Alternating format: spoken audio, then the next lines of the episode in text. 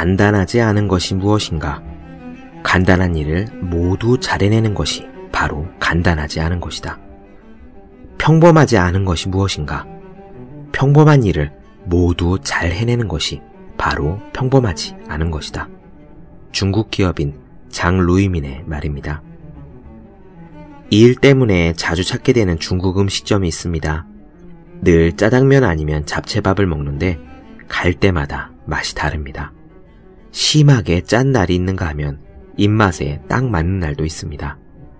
오늘은 요리사가 바뀌었나 하고 궁금할 정도입니다. 간단한 식사를 시켜도 군만두를 서비스로 주는 집이라 자주 찾고는 있지만 요리 솜씨는 영 아닙니다. 늘 같은 짜장면을 제공하는 것, 늘 같은 에스프레소를 내려주는 것, 늘 같은 생맥주를 따라주는 것. 요식업의 기본입니다. 평범한 메뉴라도 늘이란 한 글자가 들어가면 더 이상 평범하지 않습니다. 간단한 일을 늘 잘하는 일은 절대로 간단하지 않기 때문입니다. 비범한 사람이 되고 싶다면 우선 평범한 일을 늘 잘해내는 데서 시작해야 합니다. 예습과 복습을, 선생님이 내주는 과제를, 조원들과 함께하는 프로젝트를, 여러분이 일상에서 하는 모든 공부를 늘 잘 해내십시오. 잘했다가 엉망이었다가 초과 달성과 목표 미달을 반복하는 편차가 큰 사람은 비범해지기 어렵습니다. 여론조사의 신뢰도는 오차 범위에 반비례한다는 사실을 기억할 필요가 있습니다. 365 공비타민 평범한 일을 늘 잘해내라의 한 대목으로 시작합니다. 네, 안녕하세요. 본격 공부작업 팟캐스트 서울대는 어떻게 공부하는가 한지호입니다. 제가 전에도 몇 번 말씀드린 적이 있지만 제가 즐겨 찾는 한의원이 하나 있습니다. 그런데 그 한의원의 선생님께서는요, 찾아갈 때마다 강조하는 것이 딱 한 가지가 있습니다. 뭐냐면은 항상 차가운 음식을 끊고 따뜻한 음식을 드셔라 라는 겁니다. 제가 체질이 어떻나요? 뭐가 어떤가요? 저한테 뭐가 맞을까요? 이런 걸 여쭤보면은요. 이런저런 자잘한 것들을 설명하기 이전에 가장 중요한 핵심으로 따뜻하게 드세요. 그 말씀만 계속 반복하십니다. 사실 제가 알고 있는 바에 따르면은 한의학에서는 찬 음식이 우리 몸을 망친다고 그렇게 이야기를 합니다. 간혹 음의 성질을 가진 음식이라든지 차가운 성질의 음식이라든지 이런 표현을 쓰더라도 그게 아이스크림이나 빙수처럼 찬 음식이 아니라요. 한의학적인 음양의 성질이 차가운 음식이다 라는 거예요. 이를테면 열대에서 나는 과일, 파인애플이라든가 바나나라든가 그런 거는 한의학적으로 차가운 성질이라고 이야기를 하거든요. 그런 의미에서 차가운 음식, 차가운 약재라는 말을 쓰는 거지, 우리가 지금 먹는 것처럼 얼음컵에 가득 담긴 콜라, 사이다와는 조금 다릅니다. 따뜻한 음식이 우리 몸을 살린다. 제가 이 이야기가 다시 생각난 거는요. 요번에 다녀온 중국에서였습니다. 가이드님이 이런 이야기를 했어요. 여러분들이 앞으로 사나흘 동안 중국 음식을 드셔보면 알겠지만 중국에서는 생야채를 거의 먹지 않는다. 모든 식자재를 익혀서 먹는다. 어디에 익히느냐? 기름에 익힌다. 정말 그랬습니다. 모든 음식의 기본이 볶음이었어요. 고기도 볶고, 야채도 볶고, 콩나물도 볶고, 심지어 배추, 오이도 볶아서 먹었습니다. 우리는 콩나물 무침을 한다 그러면은 물에다가 사실 데친 다음에 그걸 양념하는 거잖아요. 중국은 콩나물 무침도 기름에 볶아져서 나왔습니다. 밥이 있고 반찬이 요리가 8가지 있으면 8가지가 다 기름 천지예요. 그렇게 기름기를 많이 먹고 또 중국 음식에는 정말 고기가 많았거든요. 야채만 순수하게 볶은 거를 찾기가 쉽지 않았습니다. 오이볶음이든 배추볶음이든 속에 고기가 쏙쏙 다 들어가 있어요. 그게 삼겹살이 됐든 소고기가 됐든 아니면은 오리 껍질이 됐던 간에요. 그렇게 중국 사람들이 기름을 많이 먹고 고기를 많이 먹어 왔는데 지금까지 성인병이 별로 없이 살지 않았느냐라고 가이드님이 이야기했습니다. 실제로 북경에서는요, 저는 그렇게 뚱뚱한 사람들을 많이 못 봤어요. 뉴스에서 찾아보니까 요즘은 중국의 경제 성장 때문에 비만 인구가 급속도로 늘고 있다고 했는데, 그거는 서구식 식사를 따른 요즘 이야기고, 원래 전통적으로 중국은 오랜 세월 고기와 기름을 이렇게 많이 먹어왔지만 성인병이 별로 없는 나라였다고 합니다. 가이드님의 이야기는 그게 중국이 차를 마셔서 그렇다는데요. 사실 미국은 잠깐만 가봤지만 정말 길거리에 대단한 똥보들이 진짜로 많거든요. 정말 거구의 비만인들이 아주 흔하게 돌아다닙니다. 근데 중국은 그렇지 않았어요. 어떻게 그럴 수 있을까요? 거기 가이드분의 설명은 그랬습니다. 중국은 절대로 찬물을 마시지 않는다. 뜨거운 차를 마신다. 정말 그랬습니다. 밥 먹을 때도 기본적으로 뜨거운 차, 자스민 차가 나오고요. 쇼핑 때문에 어디에 갔을 때도 차 한 잔씩 마시라고 손에 들기도 뜨거운 방금 끓여낸 차를 돌립니다. 찬물이 없어요. 제가 갔던 호텔에서는 1층에 보면 그 마트가 있잖아요. 근데 그 마트에 맥주를 달라고 갔는데 냉장고가 없었습니다. 맥주를 그냥 과자처럼 진열대에다가 진열해 놓고 팔더라고요. 미지근하죠. 물론 거기가 작은 호텔이고 작은 마트였기 때문에 그랬지만 중국 사람들이 그만큼 시원한 물, 시원한 맥주를 찾지 않는다는 이야기이기도 합니다. 공항에는 자판기가 하나 있었는데요. 제가 자판기에서 캔 음료를 뽑아서 마셨거든요. 근데 그 자판기에서 나온 캔도 시원하지 않습니다. 그냥 미지근하지 않은 정도지. 우리나라는 왜 여름에 콜라 사이다를 자판기에서 뽑으면은 정말 크고 캔을 얼굴에다 대고 있을 정도로 시원하잖아요. 중국 전혀 그렇지 않더라고요. 어디 가든 뜨거운 물, 뜨거운 차, 그런 것들만 마신답니다. 이 이야기를 가이드뿐만 아니라 들렀던 동인당 병원에서 설명하시는 분도 그랬고, 차 파는 곳에서 차 설명하시는 분도 그랬고, 예, 그랬습니다. 저도 찬 음식이 몸을 망친다는 이야기는 사실 건강에 관심이 많아서 여기저기 책을 찾아볼 때 익히 알고 있었는데, 습관을 들이기 위해서 노력하지 않으면 쉽지 않지요. 운동하고 나오면은 찬물이 벌컥벌컥 마시고 싶지 뜨거운 물을 호호 불어가면서 그렇게 마시기가 쉽지 않거든요. 예전에 깊은 관심을 가지고 읽었던 밥 따로 물 따로 음양 식사법이라는 책에서도 그 창시하셨던 분이 다른 무엇보다 중요한 것이 찬물을 마시지 않는 거다라고 정말 강하게 강조하셨고요.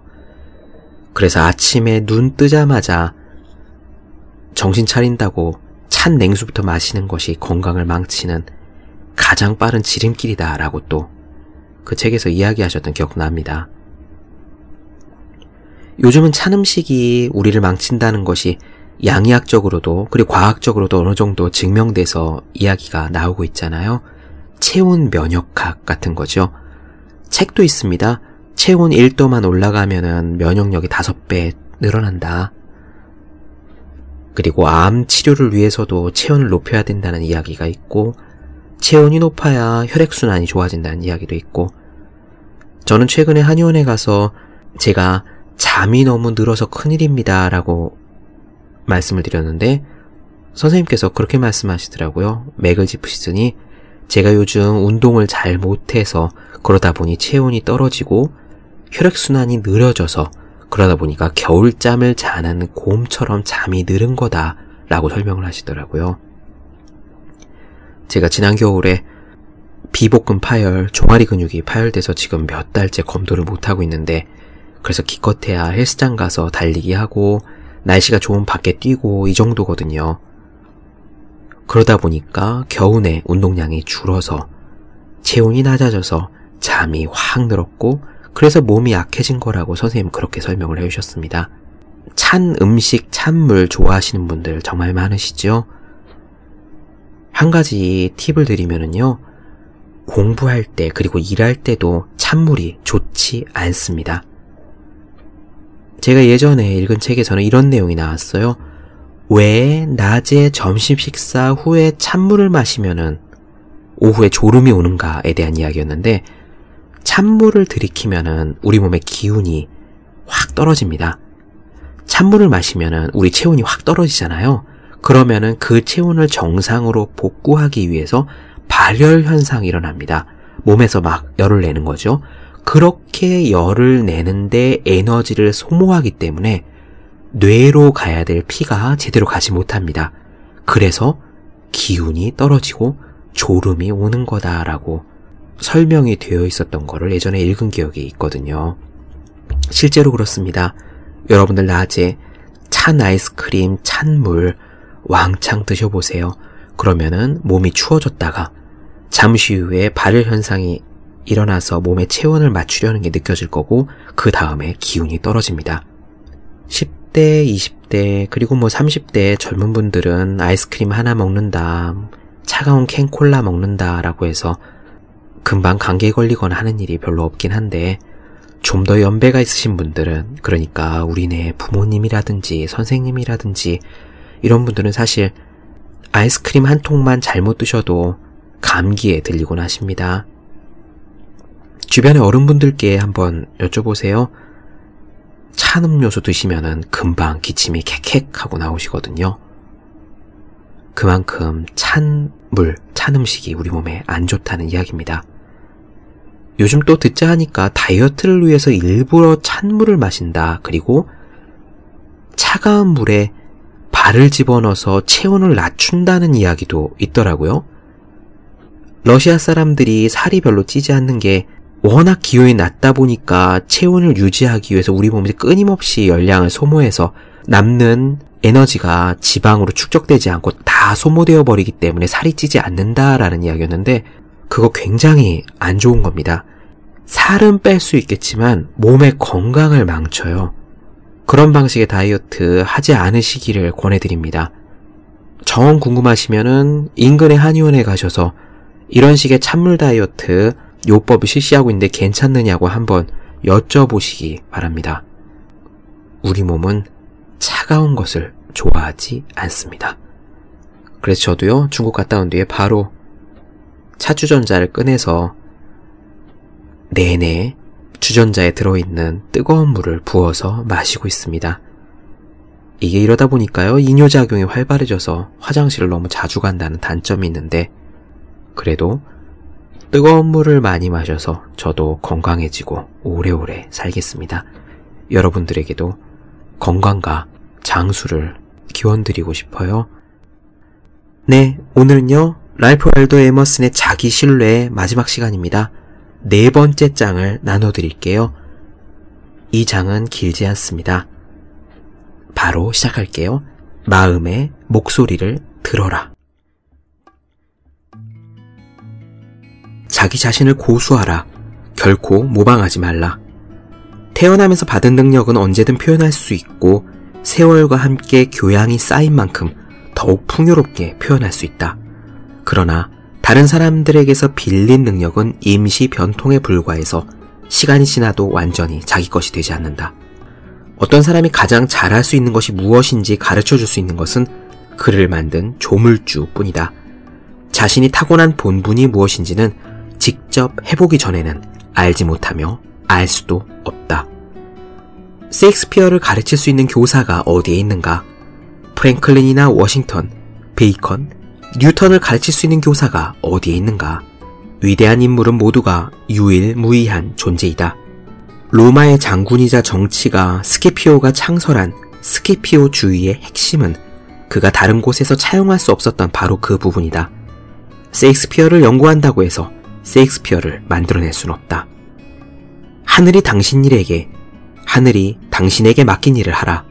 그러면 무엇이든 희망할 수 있고 무엇이든 감행할 수 있다. 바로 그 순간 당신은 이집트인들의 흑손, 모세나 단테의 펜이 표현해낸 것과 같은 화려하고 웅장한 표현을 얻게 된다. 그때 그 표현은 누구의 것과도 다르다. 천 개의 혀를 가졌으며 표현이 풍부하고 뚜렷한 그런 영혼이 했던 말을 되풀이하지 않을 것이다. 그러나 만약에 대가들이 한 말을 들을 수만 있다면 당신은 분명 똑같은 어조로 그들에게 답할 수 있을 것이다. 귀와 혀는 별개의 기관이지만 그 본질은 같기 때문이다. 당신 삶의 소박하고 고결한 영역에서 살아가라. 마음의 목소리에 복종하라. 그러면 당신은 태초의 세계를 다시 이 땅 위에 창조할 수 있을 것이다. 우리의 종교, 우리의 교육, 우리의 예술이 외부로 눈을 돌리듯이 사회 정신도 외부를 향하고 있다. 모든 사람들이 사회가 진보한다고 자랑하지만 진보하는 인간은 단 한 사람도 없다. 사회는 결코 전진하지 않는다. 한 부분이 진보하면 즉시 다른 부분이 후퇴한다. 사회는 쉴 새 없이 변화한다. 미개한 사회가 문명화하고 크리스트교로 바뀌고 풍요로워지고 과학적으로 변화하기도 한다. 하지만 이런 변화는 개선이 아니다. 무언가를 얻을 때는 무언가를 빼앗기는 법이다. 사회가 새로운 기술을 습득하면 예전의 본성을 잃어버린다. 주머니에 시계와 펜과 수표를 넣고 좋은 옷으로 차려입고 읽고 쓰고 생각하는 미국인이 있다. 그리고 재산이라고는 곤봉 하나, 창 한 자루, 거적 하나, 스무 명이 함께 생활하는 오두막이 전부인 뉴질랜드인이 있다. 이 두 사람을 비교해보자. 얼마나 대조적인가? 하지만 이들의 신체적 강건함을 생각해보면 미국의 백인은 원시적인 생명력을 잊어버렸다는 것을 알 수 있다. 여행자들이 전하는 말이 사실이라면 뉴질랜드의 미개인은 도끼로 얻어맞아도 하루 이틀이면 세 살이 돋아나 치유된다고 한다. 도끼가 아니라 부드러운 송진으로 맞은 것처럼 말이다. 하지만 미국의 백인이 도끼에 맞으면 무덤으로 직행하게 될 것이다. 문명인은 마차를 만들었지만 그 때문에 두 발을 사용하는 법을 잊어버렸다. 지팡이로 몸을 지탱하지만 근육 자체의 지지력을 상실했다. 멋진 스위스제 시계를 차고 있지만 태양을 보고 시간을 알아내는 능력을 잃어버렸다. 그리니치 항해력을 가지고 있어서 필요한 정보를 언제나 손에 넣을 수 있지만 거리를 지나다니는 사람들은 하늘의 별을 읽는 법을 알지 못한다. 하지와 동지를 마음에 두지 않고 춘분과 추분에 대해서도 아는 것이 거의 없다. 하늘에는 1년 내내 빛나는 달력이 펼쳐져 있지만 현대인의 마음에는 그것이 아무 지침이 되지 못한다. 수첩의 의지에 기억력은 쇠퇴하고 도서관의 의지에 지력은 피폐해진다. 보험회사가 있음으로써 사고 건수는 늘어날 뿐이다. 기계가 오히려 방해가 되는 것은 아닌지 세련됨을 추구하다 보니 활력을 잃지는 않았는지 크리스트교가 제도와 형식화되면서 천성의 미덕이 지닌 힘이 약화되지는 않았는지 나는 의문스럽다. 높이나 부피의 기준이 바뀌지 않는 것과 마찬가지로 도덕의 기준도 변하지 않는다. 인간이 옛날보다 지금 더 위대해진 것은 아니다. 고대 위인과 현대 위인 사이에는 놀라울 정도로 일치하는 면이 있다는 사실을 알 수 있다. 19세기 과학, 예술, 종교, 철학을 모두 동원해도 플루타르크가 그려낸 몇 세기 전의 영웅보다 위대한 인물들을 길러내지 못한다. 인류는 시간과 함께 진보하는 것이 아니다.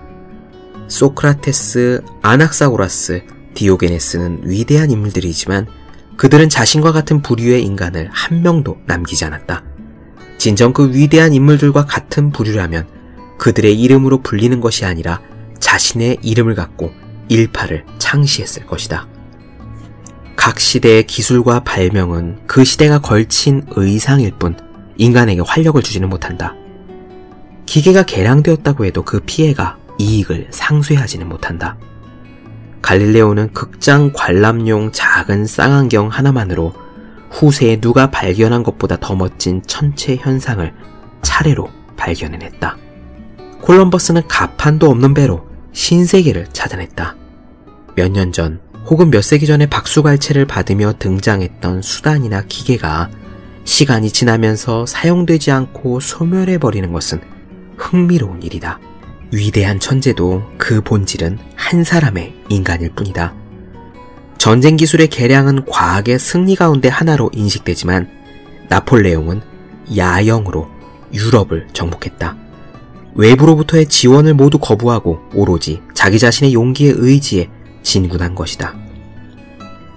프랑스의 역사가 라스카즈에 따르면 나폴레옹 황제는 무기, 탄약고, 병참부, 운송 수단을 없애고 로마 시대의 관습을 쫓아 병사들이 지급받은 곡물을 자기 손으로 빻아서 직접 빵을 만들고 난 이후에야 완벽한 군대를 꾸릴 수 있었다고 한다. 사회는 물결이다. 물결은 전진하지만 물결을 구성하고 있는 물은 그렇지 않다. 똑같은 물 분자가 계곡에서 정상으로 튀어오르는 것은 아니다. 그 결합은 그저 표면적인 현상에 지나지 않는다. 오늘날 국가를 구성하고 있는 개인은 내년이면 죽음을 맞이하고 그의 경험 또한 그 죽음과 더불어 사라진다. 재산에 의지하는 것 혹은 재산을 보호해주는 정부에 의지하는 것은 자기 자신에 대한 신뢰가 부족하다는 뜻이다. 사람은 오랜 세월 자기 자신에게서 눈을 돌려 외부의 사물만을 바라보았고 그 결과 교회와 학교, 사회 제도를 재산의 보호자로 생각하게 되었다. 이런 조직들에 대한 공격을 강하게 비난하는 것도 그것을 곧 자기 자신에 대한 공격으로 느끼는 까닭이다. 세상 사람들은 인격이 아니라 소유하고 있는 것을 기준으로 상대방의 가치를 평가한다. 하지만 교양 있는 사람은 자신의 본성을 가장 존중함으로 재산을 부끄럽게 여긴다. 특히 재산이 우연히 자기 손에 들어온 경우, 상속, 증여, 범죄 등으로 자기 것이 된 경우에는 자신의 소유물을 혐오하고 자기 것이 아니라고 생각한다. 그런 재산은 자기에게 뿌리를 두고 있는 것이 아니며 어쩌다 보니 혁명이나 강도에게 빼앗기지 않았을 뿐이라는 것이다. 이와는 반대로 인격은 언제나 필요에 따라 획득된다. 그것은 말하자면 살아있는 재산이다.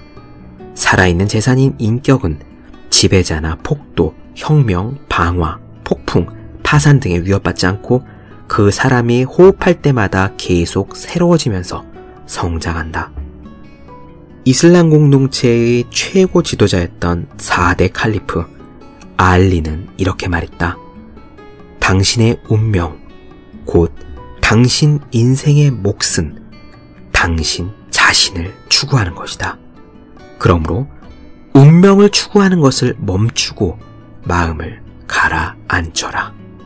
외부의 사물에 의존하고 있는 탓에 우리는 집단에 속해서 노예처럼 비굴하게 숫자를 중요시한다. 정당은 수없이 많은 집회를 연다. 그 집회에 참가한 젊은이는 모인 사람들의 수가 많으면 많을수록 자신이 전보다 더 강해졌다고 느낀다. 개혁자들도 다르지 않다. 똑같은 방식으로 집회를 열고 투표를 하고 다수결로 결정한다. 그러나 친구여, 그렇게 해서는 신이 당신에게 들어가 머물러 주지 않을 것이다. 오히려 그와는 정확하게 반대되는 방식으로만 당신에게 임할 것이다. 외부의 지원을 모두 거부하고 홀로 설 때 인간은 강해지고 승리를 거머쥘 수 있다. 자신이 내건 깃발 아래 모여드는 사람이 많으면 많을수록 인간은 약해진다. 홀로 서 있는 한 사람의 인간은 도시의 하나보다 낫지 않은가. 다른 사람들에게서 아무것도 구하지 마라. 그러면 끝없이 변하는 세상 속에서도 당신은 유일하고 확고한 지주가 되어 주위의 모든 것들을 지탱하게 될 것이다. 사람은 태어날 때부터 힘을 지니고 있다는 사실, 가치 있는 것을 자신의 외부에서 찾았기 때문에 약해지고 말았다는 사실, 이것을 깨달은 사람은 주저없이 자신의 생각에 몸을 던지고 곧장 바른 길로 돌아가 우뚝 선 채 자신의 손과 발로 기적을 행한다. 두 발로 땅을 단단하게 딛고 있는 사람이 물구나무를 선 사람보다 더 강한 힘을 낼 수 있는 것과 같은 이치다. 운이라고 불리는 것을 대할 때도 마찬가지다. 대부분의 사람들은 운명의 여신을 상대로 도박을 벌여서 운명의 수레바퀴가 굴러가는 대로 모든 것을 얻거나 모든 것을 잃는다. 하지만 운에 따라 얻은 것은 도리에 합당하지 않으니 모두 내버리고 신의 법관인 원인과 결과를 상대해야 된다. 위대한 의지에 따라 행동하고 선한 것을 얻으라. 그러면 우연의 수레바퀴를 쇠사슬로 묶어두게 되고 앞으로는 수레바퀴가 어떻게 돌아갈지 두려워하지 않고 편안히 있을 수 있다. 정치적 승리, 수입의 증가, 건강의 회복, 떠났던 친구가 돌아오는 것과 같은 반가운 일이 생기면 기운이 난다. 그리고 행운이 나를 기다리고 있다고 생각하게 된다. 하지만 말하노니 그런 것들을 믿지 말라. 당신 자신 말고는 아무것도 당신에게 평화를 가져다 줄 수 없다. 근본 원리를 따르고 그 영광을 누리는 것 외에는 아무것도 당신에게 평화를 가져다 줄 수 없다.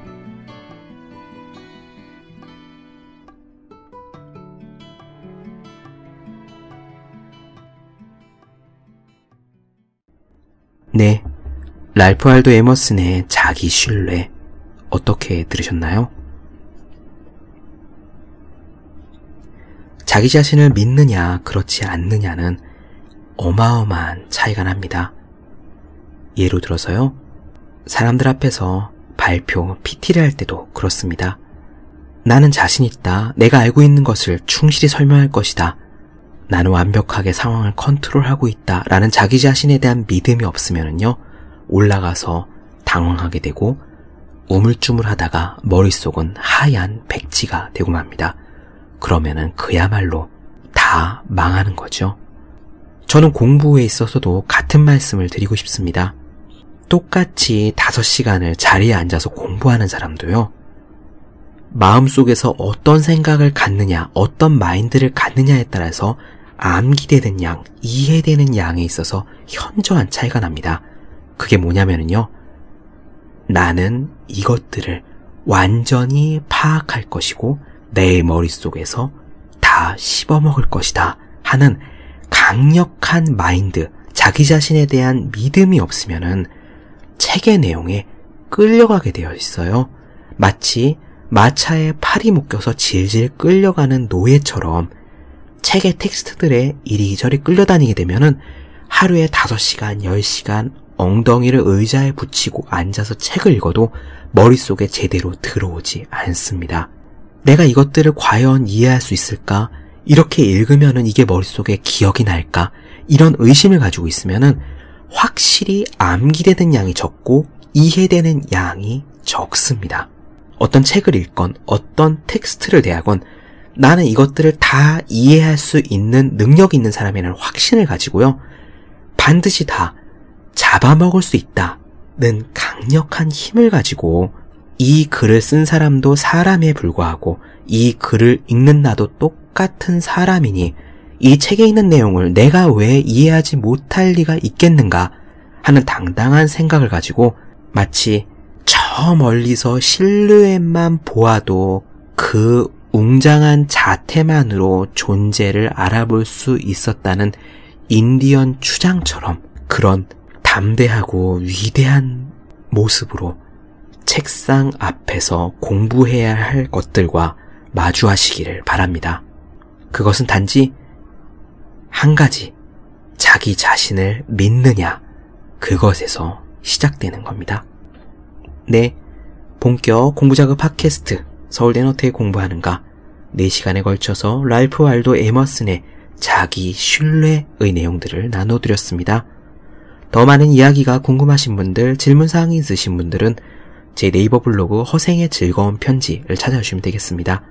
네, 그리고 매일매일 공부하시는 분들, 여러분 주변에 매일매일 공부하시는 그분들을 위해서 공부를 시작하기 전에 한 페이지씩 읽고 의지를 다지는 책, 365 공부 비타민을 선물해 주시면 좋을 것 같습니다.